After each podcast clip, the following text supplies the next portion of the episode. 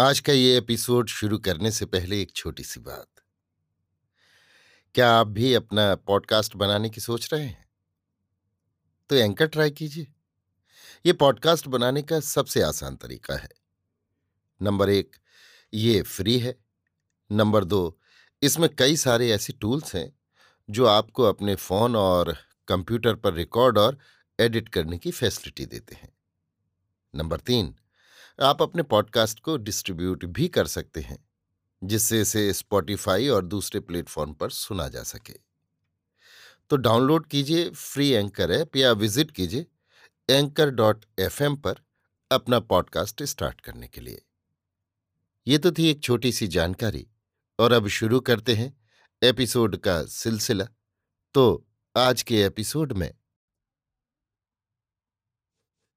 लीजिए सुनिए आचार्य चतुर्सेन शास्त्री के लिखे उपन्यास वयम रक्षा महा का सतासीवां भाग, हा सीते, मेरी यानी समीर गोस्वामी की आवाज में।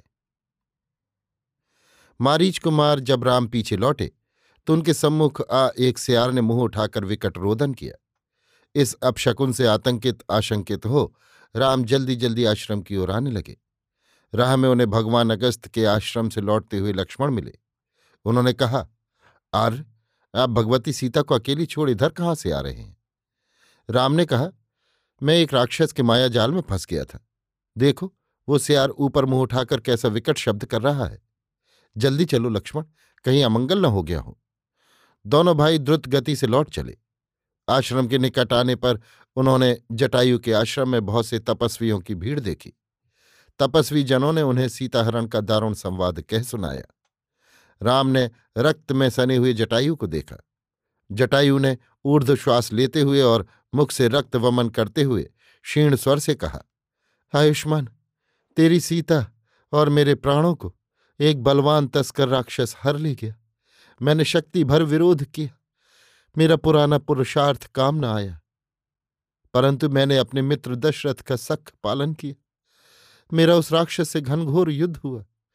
वो देखो, उसका छत्र धनुष टूटा पड़ा है, पर मैं निशस्त्र था। जब मैंने भगवती सीता का चीत्कार सुना, मैं सो रहा था। चीत्कार सुनते ही मैं भागा, शस्त्र लेने का अवकाश न था। उस पतित दुरात्मा ने मुझ निरस्त्र की ये दुर्दशा कर दी। मैं कुछ भी न कर सका। वो हा दाशरथी, हा आर्यपुत्र, हा सौमित्र पुकारते हुए स्नुषा सीता को बलात् रथ में बैठा कर इसी दक्षिण दिशा को गया है। हे राम, उसके पास वायुवेगी अश्वतरी का रथ है, उसमें आठ अश्वतरी जुड़ी है। तुम कैसे एकाकी पांव प्यादे उसे पा सकोगे? मैं तो अब उस लोक को चला। राम भद्र, तेरा कल्याण हो। इतना कहकर जटायु ने रक्त वमन कर प्राण त्याग दिए। जटायु के मर्म बेधी वचन सुन और जटायु का गत प्राण शरीर देख राम आंसू बहाते हुए जटायु से लिपट गए। लक्ष्मण सहित वे रो पड़े। वे लक्ष्मण और सब तपस्वियों से कहने लगे, मैं ऐसा पापी हूं जिसके कारण कौशल का राज्य नष्ट हुआ, पिता का स्वर्गवास हुआ, सीता का हरण हुआ, और अब महाबली गिद्धराज जटायु के भी प्राणों का गाहक मैं ही बना। आज यदि मैं समुद्र में तैरने की चेष्टा करूं तो समुद्र भी सूख जाएगा। मेरे समान भाग्यहीन पृथ्वी पर और कौन होगा जिसके कारण मेरे पिता तुल्य आर्य जटायु मृतक होकर भूमि पर पड़े। इसके बाद वे जटायु के शरीर को अंक में भरकर आर्तनाद सा करते हुए बारंबार कहने लगे, हे तात, मेरी सीता कहाँ है? फिर वे दुख से हतचेत हो भूमि पर गिर पड़े। कुछ काल बाद उन्होंने चेत में आकर कहा, हे लक्ष्मण, कैसे संताप की बात है कि आर्य जटायु सीता की रक्षा करते हुए हतप्राण हुए। सज्जनों का संसार में कहीं अभाव नहीं है। मुझे इस समय सीताहरण का उतना दुख नहीं जितना जटायु मरण का है। जाओ भाई, अब तुम विलंब न करो, लकड़ी एकत्र करो, मैं तब तक अग्नि निकालता हूँ। मैं विधि पूर्वक बांधवों की भांति जटायु का दाह संस्कार करूंगा। उन्होंने विधिवत जटायु का दाह संस्कार किया।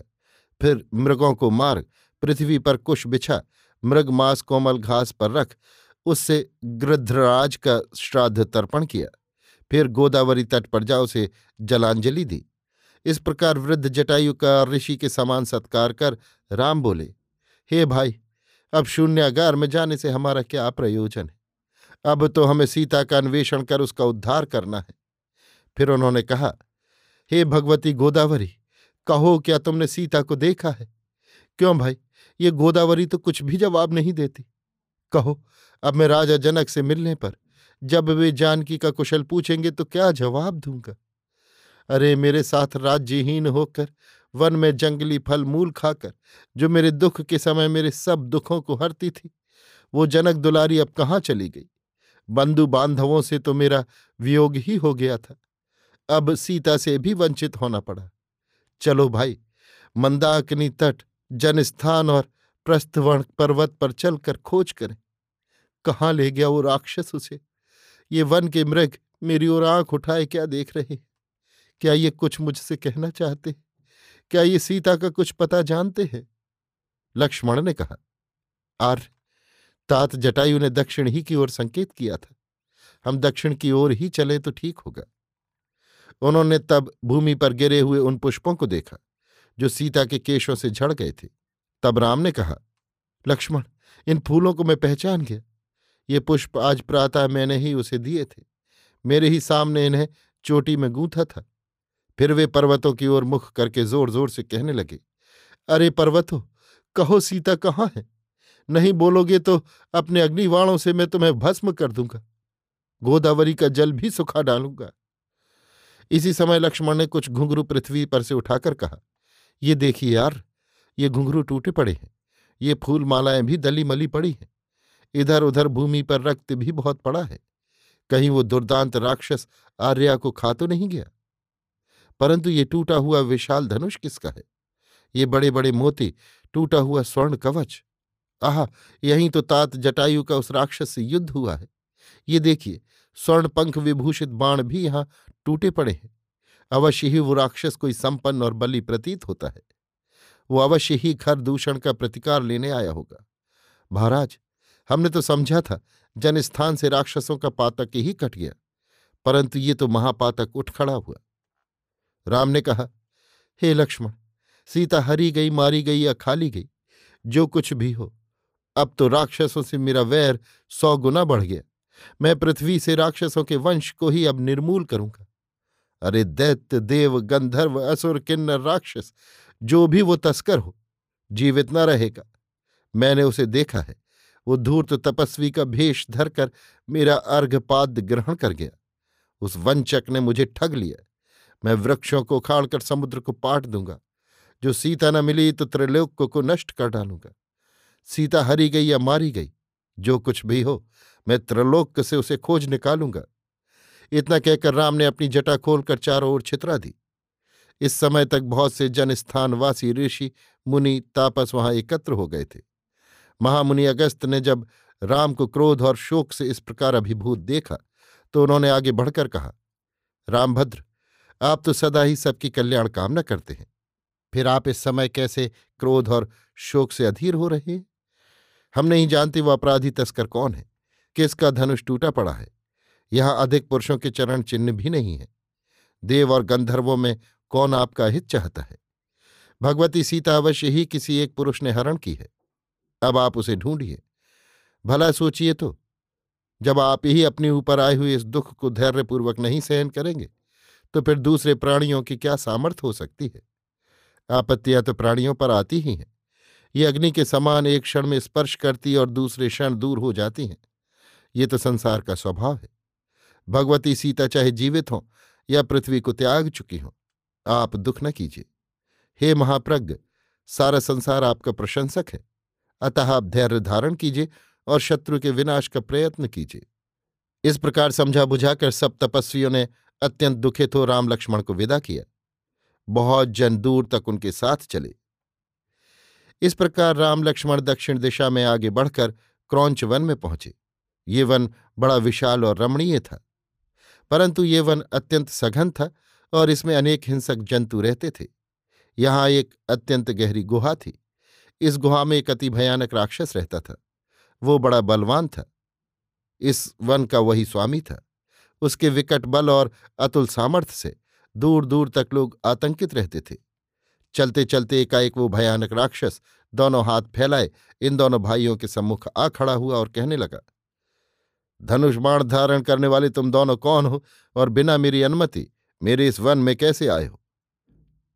तुम सुंदर हो, तुम्हारे कंधे बैल के समान हैं, तुम अवश्य ही मानुष प्रतीत होते हो। मैं मानुषों को मार शिष्णदेव को बलि देकर नरबलि का मांस खाता हूं, सो तुम भले मिले। आज मैं तुम्हारी बलि दे तुम्हारा ही स्वादिष्ट मांस खाऊंगा। उस क्रद्रूप और विकट राक्षस को देख शोक जर्जरित और भूख थकान से क्लांत राम लक्ष्मण अत्यंत भयभीत हो गए, परंतु लक्ष्मण ने साहस करके खड्ग का प्रहार उसकी फैली हुई भुजाओं पर किया। प्रहार से उसकी एक भुजा कटकर दूर जा गिरी। उस प्रहार से विकल होकर वो लक्ष्मण को पकड़ने दौड़ा। तब अवसर पाकर राम ने उसे सात बाणों से बींध डाला। फिर जब वो पीड़ा से व्याकुल हो राम की ओर मुड़ा तो राम ने फुर्ती से पांच बाण उसके खुले मुख में ठूंस दिए जो उसके तालू को फोड़कर निकल गए, जिससे वो कराहता हुआ भूमि पर गिर गया और दीन भाव से बोला, हे वीर तुम कौन हो? राम लक्ष्मण ने जब अपना संक्षिप्त परिचय दिया तो वो कहने लगा, मैंने तुम्हारा प्रताप और नाम जनस्थान में सुना था। मैं दनुदाना हूं तथा देवराट इंद्र के वज्र प्रहार से पंगु होकर यहां वन में रहता था, सो आज तुम्हारे हाथ से मेरा अंत हुआ, किंतु अब वैर भाव से क्या प्रयोजन है? कहो, मैं तुम्हारा क्या प्रिय करूं? राक्षस के वचन सुनकर राम ने कहा, मेरी भार्या को कोई तस्कर हर ले गया है, क्या तू उसका कुछ पता बता सकता है? तब राक्षस ने कहा, हे राम मेरी सुन, राजा छह प्रकार की संधि विग्रह युक्तियों से अपना मनोरथ पूरा करता है। पुरुष जब कालचक्र से आक्रांत होता है तब उसे बुरी दशाएं भी सहनी पड़ती हैं। इसी के फलस्वरूप तू कांतिहीन हो गया है, सो जब तक तू किसी पुरुष को मित्र न बनाएगा तेरा मनोरथ पूरा न होगा। सो मेरा कहना माने तो तू सुग्रीव वानर से मित्रता कर ले। उसके भाई बाली ने उसे घर से बहिष्कृत कर दिया है और वो इस समय ऋष्यमूक पर्वत पर पंपा सरोवर के निकट अपने वानर परिजनों के साथ रहता है। ये दोनों भाई बाली और सुग्रीव बड़े बली और तेजस्वी हैं। सुग्रीव विशेषकर पराक्रमी, मित्रता की आन रखने वाला तथा बुद्धिमान पुरुष है। मित्र बनकर वो तेरी भार्या को खोज निकालने में बहुत सहायक होगा। तू अग्नि जलाकर उसकी साक्षी से उसे मित्र बना ले, जिससे भविष्य में वो तुझसे विद्रोह न कर सके। तू स्वयं भी कभी सुग्रीव का अनादर न करना, क्योंकि वो कृतज्ञ है तथा इस समय वो स्वयं एक सहायक ढूंढ रहा है। सो तुम दोनों भाई पहले उसका अभीष्ट कार्य पूरा कर देना, जिससे वो कृतज्ञता के भार से ओऋण होने को तुम्हारा कार्य अवश्य करेगा। उसके वानर पृथ्वी के सब देश देशांतरों को जानते हैं। उनके द्वारा वो दुर्ग, वन, पर्वत, नदी, द्वीप, सब जगह जहां से भी संभव होगा तेरी पत्नी को ढूंढ लाएगा। मेरू पाताल कुछ भी उसके चरों के लिए अगम्य नहीं है। सो हे राम, तू मेरी मृत्यु तक यहाँ ठहर कर मेरी और्ध्वदेहिक क्रिया कर, फिर यहाँ से पश्चिम की ओर जा। वो मार्ग वृक्ष वनस्पतियों से सुशोभित और सुगम है। वहाँ ऋष्यमूक पर्वत के अंचल में तू पंपा सरोवर पर पहुंचेगा। वहाँ की भूमि कंकरीली नहीं है, घाट समतल है। उस सरोवर में नील कमल बहुत है। उस सरोवर में विचरने वाले कुरंड, हंस, कुस और क्रौंच आदि पक्षी निरंतर मधुर शब्द करते हैं। वहीं तू वानरों के यूथ देखेगा, वे प्रकृत वीर हैं, उनमें सिंह विक्रम है। वहीं निकट तेजस्वी मतंग ऋषि का आश्रम है। मतंग ऋषि अब जीवित नहीं है, परंतु उनकी सेविका तपस्विनी शबरी वहां आश्रम की स्वामिनी है। वहां का वन मातंग नाम से ही प्रसिद्ध है। उस वन में बड़े बड़े हाथी हैं, जिनका मदगंध योजन योजन विस्तार से सुरभित रहता है। पंपा के शीर्ष स्थल पर ही ऋष्यमूक है। वहां की चढ़ाई बड़ी विकट है। वहां स्पर्शमणि तथा दिव्यौषधियां बहुत हैं। इस समय उसी पर्वत की गुफा में विपदग्रस्त धर्मात्मा सुग्रीव रहता है। इस प्रकार हितकारी वचन कहकर दनु ने ब्रह्मरंध्र द्वारा अपने प्राण त्याग दिए। राम लक्ष्मण ने विधिवत उसकी और्ध्वदेहिक क्रिया की। फिर वे सुग्रीव से मिलने को ऋष्यमूक की ओर चले। राह में विकट वन, पर्वत, उपत्यकाएं पार कर अत्यंत धैर्यपूर्वक वे ऋष्यमूक के निकट मतंग ऋषि के आश्रम में जा पहुंचे। वहां शबरी ने उनका विधिवत आतिथ्य कर उन्हें आश्रम में ठहरा कर उनका श्रम दूर किया। ये मतंग ऋषि अंत्यज जाति के थे। शबरी भी उन्हीं की जाति की थी, परंतु दोनों ही का धर्म प्रभाव दूर दूर तक व्याप्त था। मतंग ऋषि की बहुत ही ख्याति थी, वे वेद ऋषि थे। राम ने शबरी से कहा, माता, दनु से तेरे आश्रम की महिमा सुन चुका हूं, अब उसे प्रत्यक्ष देखने की अभिलाषा रखता हूं। शबरी ने कहा, हे राम, मेरे गुरुपद के नाम पर इस वन का नाम ही मातंग वन है। मतंग और ऋषि ने यहाँ बहुत यज्ञ किए तथा सप्त तीर्थ बनवाए। यहीं पर उन्होंने देवराट का प्रत्यक्ष सत्कार किया था तथा देवराट इंद्र स्वयं यहाँ आकर ऋषिवर को देवलोक ले गए थे। अब मेरा भी समय आ उपस्थित हुआ है। राम, तुम्हें देखकर और तुम्हारा आतिथ्य करके मैं कृतकृत्य हो गई। अब मेरी इच्छा अग्नि प्रवेश कर अपना शरीर त्यागने की है। इतना कहकर शबरी ने सब तापस जनों को एकत्र कर अग्नियाधान किया और विधिवत हवन करके सबके देखते देखते अग्नि प्रवेश किया। राम लक्ष्मण ने शबरी की और्ध्वदेह क्रिया संपन्न कर सप्त तीर्थों में स्नान कर पितरों का तर्पण किया और फिर ऋष्यमूक की ओर चले। शीघ्र ही वे पंपा सरोवर के तट पर जा पहुंचे। वहां वन की शोभा अकथनीय थी। वृक्ष जैसे फल फूलों की वर्षा कर रहे थे। वायु के साथ साथ भ्रमरावलियां गूंज रही थीं। पवन चंदन के वृक्षों से शीतल और सुरभित था। पक्षी मस्त हो चहक रहे थे। सर्वत्र ऋतुराज का राज्य था। राम वहां के मनोरम वातावरण को देख विरह दुख से दुखित हो कहने लगे, देखो, इस मधुर ऋतु में सीता के बिना मेरी कैसी दशा है। सीता के बिना ये सुखद वातावरण मुझे कितना कष्टकर प्रतीत हो रहा है। अब न जाने वो साध्वी कहाँ होगी। राम के इस प्रकार विलाप को सुनकर लक्ष्मण ने कहा, आर्य, आप धैर्य धारण कीजिए। वो चोर चाहे भूलोक में हो या पाताल में, हम उसे ढूंढ निकालेंगे। अब हमें सरोवर में स्नान कर ऋष्यमूक पर पहुंचना चाहिए। किंकर्तव्य विमूढ़ होकर शोक संतप्त होने से भला क्या लाभ है। इस प्रकार पंपा सरोवर में स्नान कर जब राम ऋष्यमूक पर्वत पर पहुंचे तो दो नवीन शस्त्रधारी पुरुषों को देख सुग्रीव के मंत्री चौकन्ने हो गए। उन्होंने सुग्रीव को इसकी सूचना दी, हो सकता है इन पुरुषों को बाली ने ही हमें मारने को भेजा हो। इस विचार से उसने सोच विचार कर अपने पार्षद हनुमान को राम के पास सच्चे समाचार जानने के लिए भेजा। हनुमान ने ऋषिवेश बना राम के पास आ उनका नाम, धाम, गोत्र तथा उनके उधर आने का कारण पूछा। उसने कहा, तपस्वी का वेश धारण करने वाले तथा धनुष बाण लिए वन में विचरण करने वाले आप कौन हैं? क्या आप कोई राज्य अधिकारी हैं या देव पुरुष हैं? सो कृपा कर कहिए। इस स्थान पर अपने भाई बाली से प्रताड़ित वानर राज सुग्रीव रहते हैं। वे हमारे स्वामी हैं। मेरा नाम हनुमान है। मैं उन्हीं की आज्ञा से आपकी सेवा में आया हूं। हनुमान के ऐसे वचन सुन राम का संकेत पा लक्ष्मण ने कहा, हम महात्मा सुग्रीव के गुणों से अवगत हैं और उन्हीं से मिलने के लिए इस स्थान पर आए हैं। सुग्रीव यदि हमसे मित्रता करना चाहे तो हमें भी वो स्वीकार है। हम कौशलेश दशरथ के पुत्र हैं। ये आर्य राम है, मैं इनका अनुज लक्ष्मण हूं। पिता की आज्ञा से आर्य राम पत्नी सीता सहित वन में आए थे। यहां जनस्थान में किसी दुष्ट ने इनकी स्त्री का अपहरण किया है। उसी को खोजते हम घूम रहे हैं। हमें राह में राक्षस दनु ने महात्मा सुग्रीव का परिचय दिया था। तभी से हम उनसे मिलने के लिए उत्सुक हैं। ये सुनकर हनुमान ने विनम्र वाणी से कहा, आपके वचनों से मेरे कान तृप्त हो गए।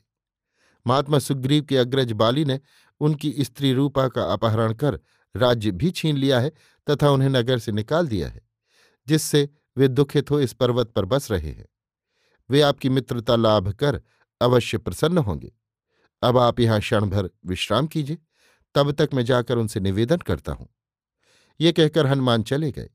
उन्होंने सुग्रीव को राम लक्ष्मण का परिचय दिया, वहां आने का कारण भी बताया।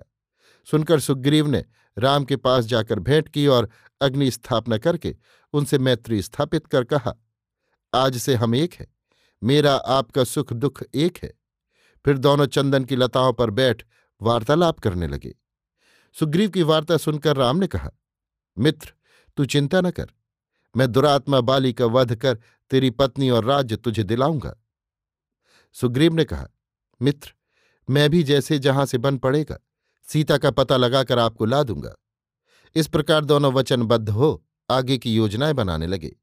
तब अकस्मात स्मरण करके हनुमान गुफा में जाकर वे वस्त्र आभूषण ले आए जो सीता ने हरण के समय जाते हुए वहां फेंके थे। आभूषण और वस्त्र देख राम व्याकुल हो गए। उन्होंने लक्ष्मण से कहा, देखो सौमित्र, ये कुंडल, ये नूपुर क्या सीता ही के हैं? सुमित्र ने कहा, आर्य, मैं इन कुंडलों को नहीं जानता क्योंकि मैंने कभी आर्या के मुख की ओर नहीं देखा। मैं तो इन नूपुरों को पहचानता हूं। जब मैं नित्य आर्या की पद वंदना करता था तब इन्हें देखता था। तदनंतर सुग्रीव ने सारी घटना कह सुनाई। राम ने कहा, मित्र सुग्रीव, क्या तुम अनुमान कर सकते हो कि वो दुष्ट चूर कौन है? नहीं कह सकता, ना मैं उसका स्थान जानता हूं, परंतु वो कहीं निकट नहीं रहता है, ऐसा मेरा अनुमान है। फिर भी मैं शीघ्र ही उसका पता लगा लूंगा। आप चिंता न करें, शोक त्याग दें। महात्माओं का दुखी होना उचित नहीं है। मुझे भी पत्नी वियोग है, परंतु मैं शोक नहीं करता। आप भी इस संकट काल में धैर्य धारण कीजिए। शोक से व्याकुल होकर जो धैर्य छोड़ देता है वो मूर्ख है। शोक से मनुष्य बुद्धिहीन होकर संशय में पड़ जाता है। इसलिए आप शोक त्याग पुरुषार्थ दिखाइए।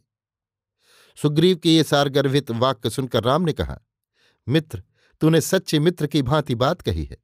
निस्संदेह तेरे जैसा मित्र मिलना दुर्लभ है। तू विश्वास रख कि मैंने जो वचन दिया है वो पूरा करूंगा। अभी आप सुन रहे थे आचार्य चतुर्सेन शास्त्री के लिखे उपन्यास वयम रक्षा महा का सतासीवां भाग, हा सीते, मेरी यानी समीर गोस्वामी की आवाज में।